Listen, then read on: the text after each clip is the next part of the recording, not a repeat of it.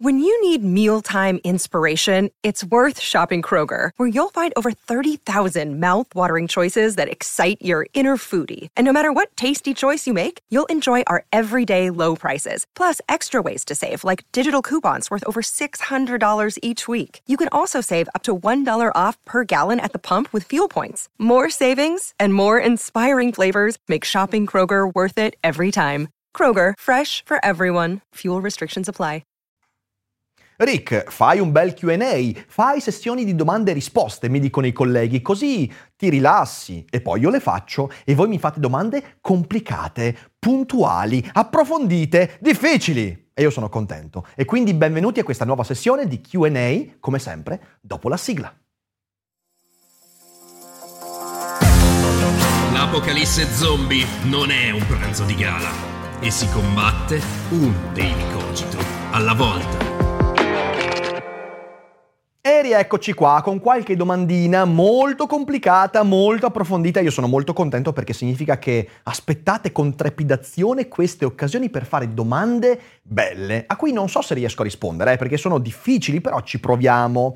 Vi ricordo che per partecipare attivamente ai QA, che vengono fatti un paio di volte al mese, eh, vi consiglio di abbonarvi a livello di fanteria anti-zombie o superiore e io poi vi eh, faccio dei post in cui potete fare le domande, insomma, e facciamo questo bel gioco insieme. Gioco che è tutt'altro che giocoso, è molto serio perché le domande sono importanti e io spero di essere all'altezza. Prima di lanciarci in questo QA voglio ricordarvi un paio di cose veloci. La prima è che ci aspetta una settimana bellissima di fronte, come potete vedere insomma c'è l'agenda settimanale eh, e abbiamo una cogitata con Carli Tommasini, abbiamo eh, una puntata sui guru, abbiamo una puntata sul basket NBA e già so che succederanno cose straordinarie ma ho tanto da dire. Quindi insomma, bella settimana di fronte, seguite tutto quanto e poi sul sito dailycogito.com trovate tutto quanto quello che facciamo, quindi se volete aggiornarvi, vedere i miei lavori, i miei libri, eh, vedere gli eventi dal vivo, beh, quello è il posto giusto. Peraltro i prossimi spettacoli a teatro si terranno a Montevarchi, vicino ad Arezzo, e a Roma il 17 marzo, quindi mi raccomando date un'occhiata al sito e non perdete queste occasioni. Ma adesso veniamo davvero a noi.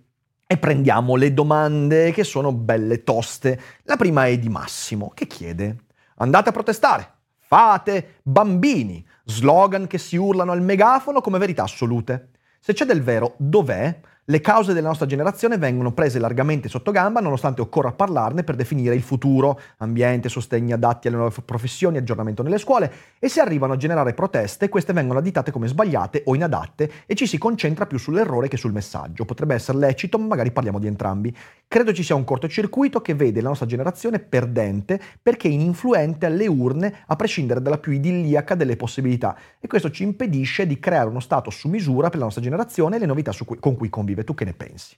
Domanda complicatissima, Massimo, veramente tanto. Mi sento di dire soltanto una cosa. Prendi l'esempio dell'ambiente, dell'ambientalismo. Ne abbiamo discusso qua qualche tempo fa con Luca Romano. A me pare che si debba distinguere il campo della percezione collettiva dal campo della ricerca scientifica. Perché per me è molto chiaro che l'ambientalismo e tanti altri ambiti, ricerca scientifica, ehm, eh, progresso politico e via dicendo, eh, abbia un aspetto che è quello manifesto al pubblico, che è quello più problematico, che è quello più iperbolico, che è quello più emotivo, e poi c'è una parte invece di persone in minor numero, perché è inevitabile, eh, più attente, più competenti, che agisce per migliorare la situazione. Ehm, è importante emendare in questo caso. Perché è vero che slogan, spesso anche proteste fatte in modo emotivo, ehm, urla, manifestazioni simboliche creano rumore. Io ne ho parlato, insomma, eh, le manifestazioni delle persone che si legano in autostrada, che imbrattano le opere d'arte, sono rumore.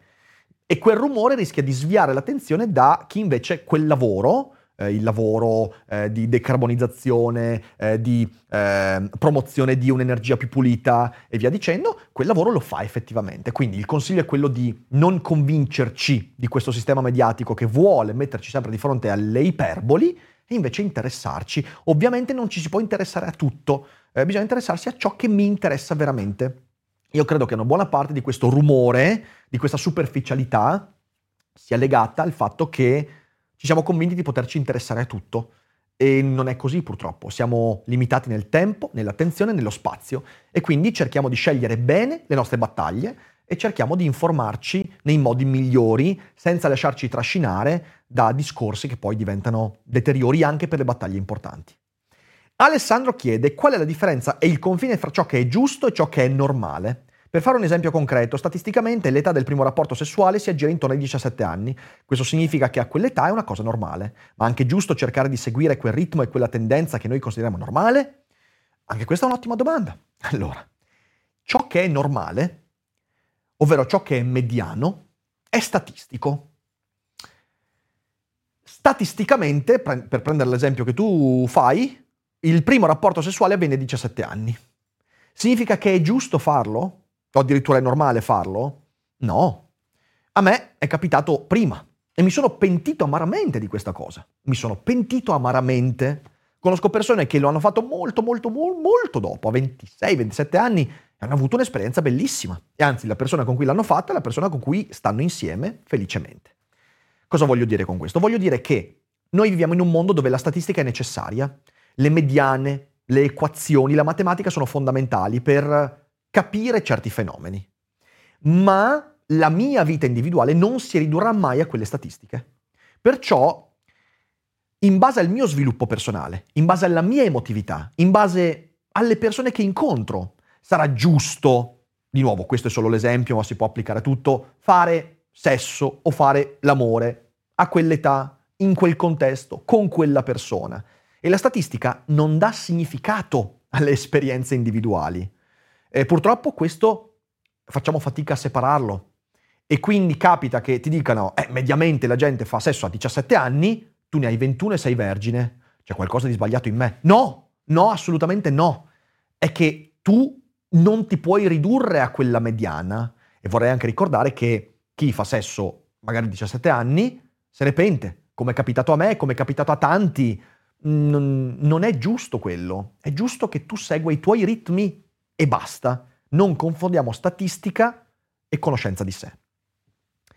C'è poi la domanda lunghissima di Manuel, che non leggerò tutta perché è veramente, veramente lunga, però è una domanda che ha a che fare con la promozione del successo, questi guru del successo che parlano del successo e lui fa una citazione da Bukowski e me la ricordo molto bene questa citazione. Lui dice Bukowski dice, qualcuno in uno di questi posti mi chiese, cosa fai? Come scrivi? Come crei? Non lo fai, gli dissi, non provi. È molto importante non provare, né per le Cadillac, né per la creazione o per l'immortalità. Aspetti, e se non succede niente, aspetti ancora un po'. È come un insetto in cima al muro, aspetti che venga verso di te. Quando si avvicina abbastanza, lo raggiungi, lo schiacci e lo uccidi. O se ti piace il suo aspetto, ne fai un animale domestico. Ovviamente Bukowski estremizza un concetto molto interessante, che però adesso commenterò. Continua la domanda. Ricercare il successo costantemente non ce lo farà mai raggiungere perché il nostro sguardo è proiettato verso il futuro ipotetico e non sulle azioni del presente. Inoltre, per quanto il successo possa essere relativo, potremmo non raggiungerlo mai per quanto ci proviamo. Collegandolo al grande tema dell'incertezza, noi proviamo e facciamo senza però sapere se un giorno arriveremo da qualche parte. Queste idee del successo, a mio parere, forse esagerato, bruciano anche le passioni, dove non si comincia qualcosa solamente perché ci piace, eh, ma perché potrebbe farci svoltare e diventare ricchi. Quindi le domande che sorgono sono diverse. Cosa ne pensi di questi guru del successo? Eh, rispetto a ricercare il successo personale, come hai vissuto e vivi il processo? Allora, una domanda anche qua ragazzi, mi fate delle domande che sono, io non so in quanto tempo riuscirò a dirimere un po' queste questioni. Eh, io credo che l'inseguimento del successo sia una grande illusione. Quello che cerca di dire Bukowski, io cerco di parafrasarlo, è un concetto che ho sempre sentito molto mio. Ciò che chiamiamo successo è il risultato di una montagna di elementi che prevedono non lo spasmodico inseguimento di un traguardo, ma la capacità di accogliere le occasioni. Segnatevi bene questa frase perché ritornerà spesso in futuro. Il successo non deriva dal tentativo di raggiungere l'obiettivo che mi sono dato. Questo atteggiamento è tossico, ci danneggia, ci rende frettolosi, ci crea ansie, il contrario del successo. Il successo, e parlo di successo in ogni ambito, sul lavoro, nelle relazioni. Il successo è dato dalla capacità di capire quello che ho intorno, ovvero essere accoglienti nei confronti delle cose che raggiungono la mia vita.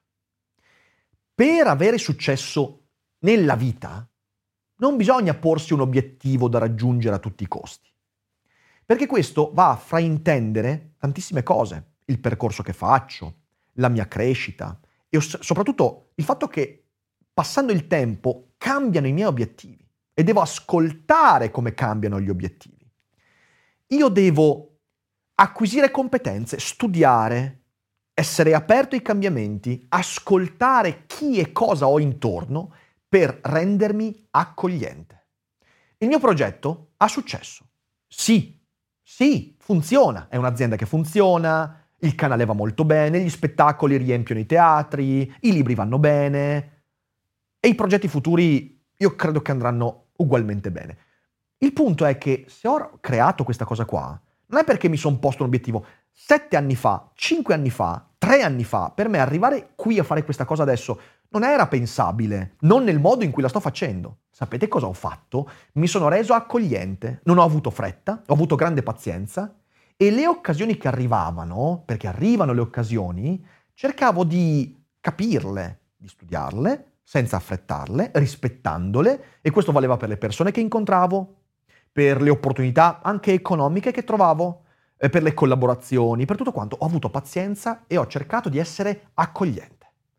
Ricordatevi questo, che è quello che dice Bukowski. Siate accoglienti, non affrettate, non siate tossicamente rivolti all'obiettivo che vi siete dati, cercate di godervi il percorso che fate. Io quello che abbiamo costruito qua me lo sto godendo, ma proprio non avete idea di quanto. Ma sapete perché? Perché l'ho accolto prima di averlo creato. Ed è questo secondo me che cambia tutto. I guru del successo, quelli del se perseveri, eh, ce la farai, eh, fai, pensa, eh, con determinazione, sono un branco di sfigati, cioè nel senso lasciateli perdere, lasciateli perdere, leggetevi filosofi che parlano dell'accoglienza, parlano dell'ascolto e, e, vedrete che troverete molto, leggete Bukowski che è molto molto più motivatore rispetto ai motivatori che invece ti sfrangiano il cervello e ti friggono l'anima. Lasciate perdere la retorica del successo. Il successo non si raggiunge, il successo ti raggiunge in diverse forme se tu sei accogliente, paziente e anche un po' in pace con te stesso. Questo ti direi. I'm Sandra, and I'm just the professional your small business was looking for. But you didn't hire me because you didn't use LinkedIn jobs. LinkedIn has professionals you can't find anywhere else, including those who aren't actively looking for a new job but might be open to the perfect role, like me. In a given month, over 70% of LinkedIn users don't visit other leading job sites. So if you're not looking on LinkedIn, you'll miss out on great candidates like Sandra. Start hiring professionals like a professional. Post your free job on linkedin.com slash people today. Alessandro poi chiede, più spesso del solito nell'ultima stagione hai toccato argomenti che la filosofia condivide strettamente con la psicologia e quindi mi è sorta questa domanda. Dov'è o in cosa consiste la cesura tra queste due discipline? Da che punto in poi un pensiero appartiene strettamente ora alla filosofia, ora alla psicologia? Allora Alessandro, questa è una domanda che in realtà abbiamo discusso altre volte con Gennaro Romagnoli, ma anche con altri psicologi, psichiatri, perché è un argomento che mi sta molto a cuore. Ovviamente la sfumatura non è mai nettissima, però ci sono degli elementi, per esempio, il metodo. Il metodo della psicologia, anche se la filosofia ha un suo metodo, inevitabilmente, da Cartesio in poi, ma anche prima, la filosofia ha un metodo discorsivo, però la psicologia ha un metodo applicativo e quindi la psicologia usa molto di più esperimenti, usa molto di più eh, statistica, usa molto di più i dati nudi e crudi, eh, è molto più sul campo. La filosofia invece ha un metodo per riordinare concetti, per dare ordine a discorsi, eh, per sviscerare i presupposti che poi danno vita magari anche a quegli esperimenti. Ehm, quindi io cercherei di dirtelo in questo modo, anche se farò una semplificazione necessaria e inevitabile. La filosofia, come ho scritto in Seneca tra gli zombie, tratta di quelli che io definisco i problemi illimitati, ovvero quelle domande nei confronti anche della tua esistenza psicologica che non hanno a che fare con delle variabili limitate, ma hanno a che fare con delle domande che definiremo esistenziali. La psicologia invece, quando approccia al disagio psicologico, alla depressione, ma anche al significato dell'esistenza, perché la psicologia si domanda quella cosa lì, cerca di approcciare ai problemi limitati e quindi quelli falsificabili, quelli sperimentabili. Io direi che lì tu trovi un po' di confine. Poi di nuovo basta leggere l'Akatosh, basta leggere ehm, Frankl, ehm, basta leggere Feyerabend e capisci che in realtà quel confine, confine è comunque molto sfumato eh, e non c'è veramente un, una cesura netta, non è a compartimenti stagni. Però ti direi questo, ti direi che quando la domanda è eminentemente esistenziale, eh, si tratta di qualcosa che ha a che fare con la filosofia, quando la domanda invece è eh, falsificabile, sperimentabile eh, e può essere messa giù con dei dati duri e puri, allora lì hai a che fare più con la psicologia. È una semplificazione enorme, però è per spiegare un po' quello che voglio dire. Direi che in conclusione la psicologia, che infatti nasce da un approccio filosofico alla mente umana, la psicologia è un sottinsieme della domanda esistenziale della filosofia. Quindi la psicologia è una specifica più empirica ed empirizzante delle domande esistenziali. Questo ti direi. Poi c'è la domanda di user, eh, codice a caso, che consigli daresti per vivere una vita più felice? Ecco, io a questa domanda non posso rispondere perché non ho idea di cosa sia una vita felice. Io questo l'ho detto tante volte. Ehm, nessuno può indicarti il metodo per essere felice. Non solo, io sono convinto che essere felice non sia un buon obiettivo di vita. È meglio essere libero.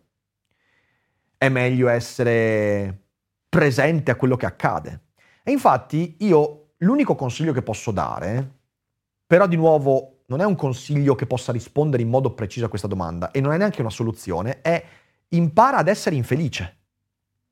Cioè per raggiungere uno stato di serenità più che felicità, per raggiungere uno stato di presenza a sé, non si può che tentare di affrontare in modo attento, presente, ehm, senza voler evadere, scappare i momenti difficili della vita.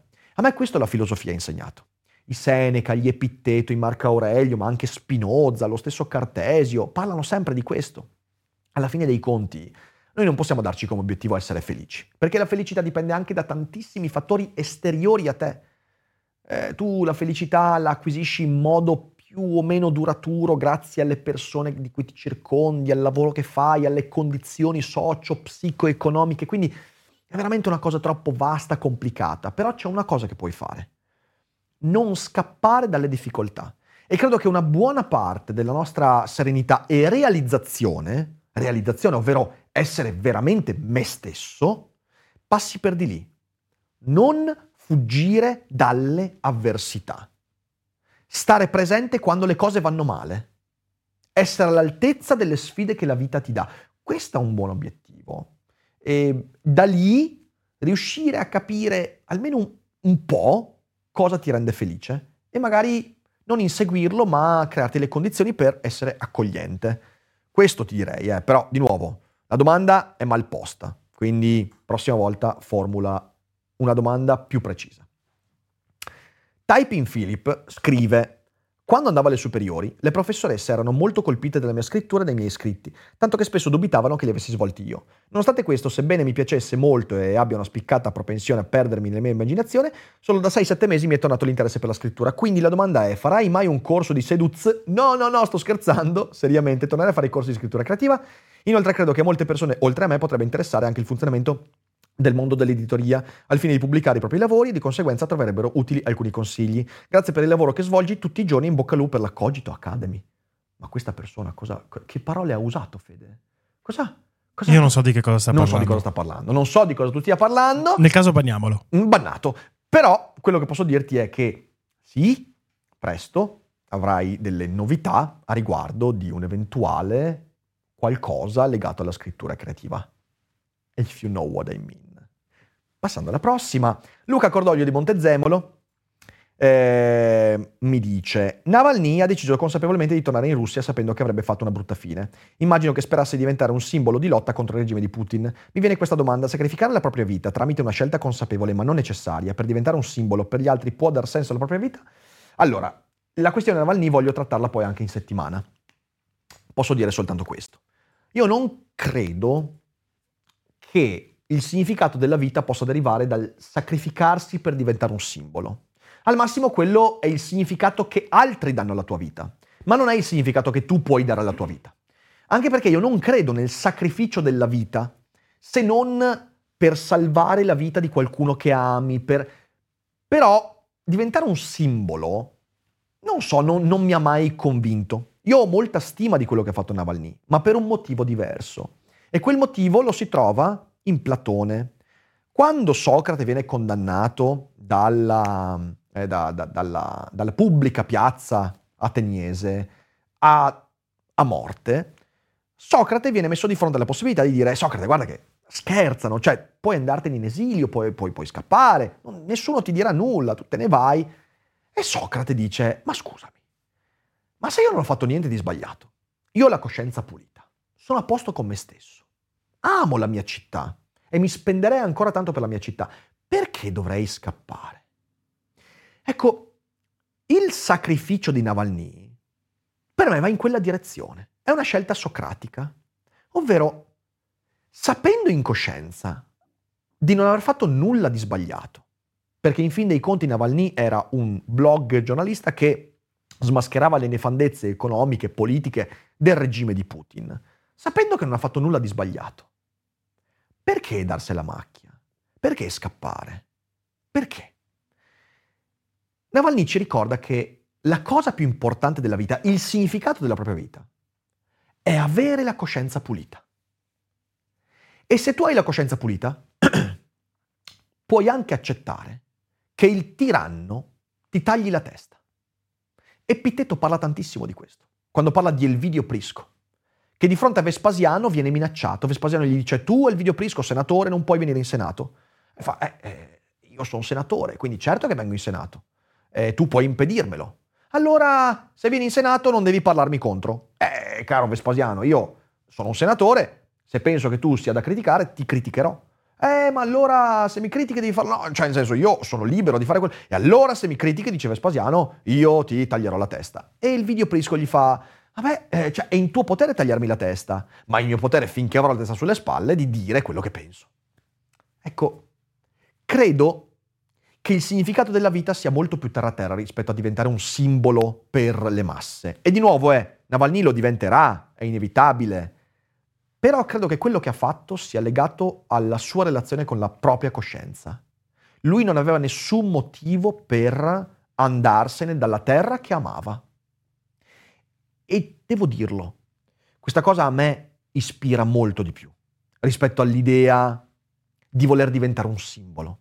Perché il diventare un simbolo è una cosa molto distante, è una cosa che spaventa, è una cosa che ti fa dire ma ne vale la pena. Invece, se uno ha un minimo di pensiero critico, avere la coscienza pulita, nessuno si dirà ne vale la pena.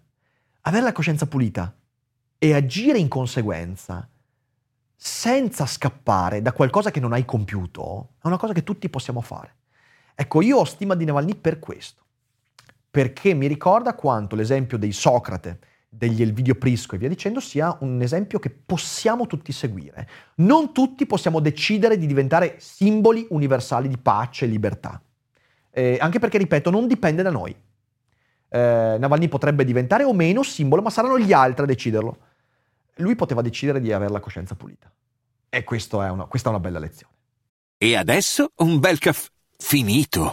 Perché rischiare di rimanere senza caffè quando puoi abbonarti a Caffè Borbone? Prezzi vantaggiosi, costi di spedizione inclusi, tante possibilità di personalizzazione e l'abbonamento lo sospendi quando vuoi. Decidi tu la frequenza, la qualità, scegli tra le cialde e capsule compatibili e crea il tuo mix di gusti e miscele. Mai più senza caffè con l'abbonamento Caffè Borbone. Tutte le info su caffèborbone.com. Poi c'è Daniele Stefano Mirillo che chiede Nel percorso di conoscenza di se stessi, quando iniziamo a riconoscere qualcosa del nostro carattere, animo, avere delle percezioni interne di fastidio o di insoddisfazione può essere uno dei segnali che ci aiuta a capirci. Mi spiego meglio o male con un esempio. Se in un confronto con una persona o un amico, anche un semplice scambio quotidiano, reagisco in un modo e dopo sento internamente una sensazione strana, quasi di dispiacere o fastidio, può essere un segnale per capire meglio qualcosa di me? Mm, sì, cioè nel senso, io credo che il disagio che noi sentiamo quando ripensiamo ai nostri comportamenti sia uno dei segnali fondamentali. Ti faccio un esempio mio personale. Io adesso sono una persona che eh, veramente in ogni occasione dice quello che pensa. È veramente raro, veramente difficile che io mi tenga dentro qualcosa che desidero dire, anche quando quella cosa è fastidiosa. Ma non sono sempre stato così. Eh, ero più pauroso una volta. Mi capitava per paura di quello che gli altri potevano pensare di me, di frenare un mio pensiero. Mi capitava di essere criticato in passato, parlo magari di 15 anni fa, di voler dire qualcosa, ma non saperlo dire al momento giusto. E la sera, quando ripensavo a quello scambio, dicevo, ah, cavolo, guardate, guardate, se solo avessi avuto il coraggio. Questa, questo, questo, questo rammarico per me è stato molto importante per lavorare su questo aspetto e piano piano allenarmi, smussare gli spigoli, continuare a lavorare affinché oggi sia una persona che bene o male ti dice quello che pensa e mi prendo la responsabilità e se tu pensi male di me perché mi sono espresso liberamente, non è il mio potere dirti quello che devi pensare di me. Eh, perciò sì, quelli sono segnali fondamentali che spesso non ascoltiamo perché siamo più propensi a criticare l'altro che non ad autocriticarci. Quindi sì, ascoltare sempre questi segnali, questi disagi perché sono veramente importantissimi. L'ultimo commento di quest'oggi è di Giorgia Ciccone che dice la società occidentale in cui viviamo è impregnata di valori derivanti, inculcati dal cristianesimo e dal cattolicesimo. Mi chiedo come e dove trovare il confine fra questi valori e la moralità e l'etica individuale laiche. Me lo chiedo e te lo chiedo perché sono cresciuta in un contesto in cui essere una brava persona coincide troppo spesso con l'essere un bravo cristiano.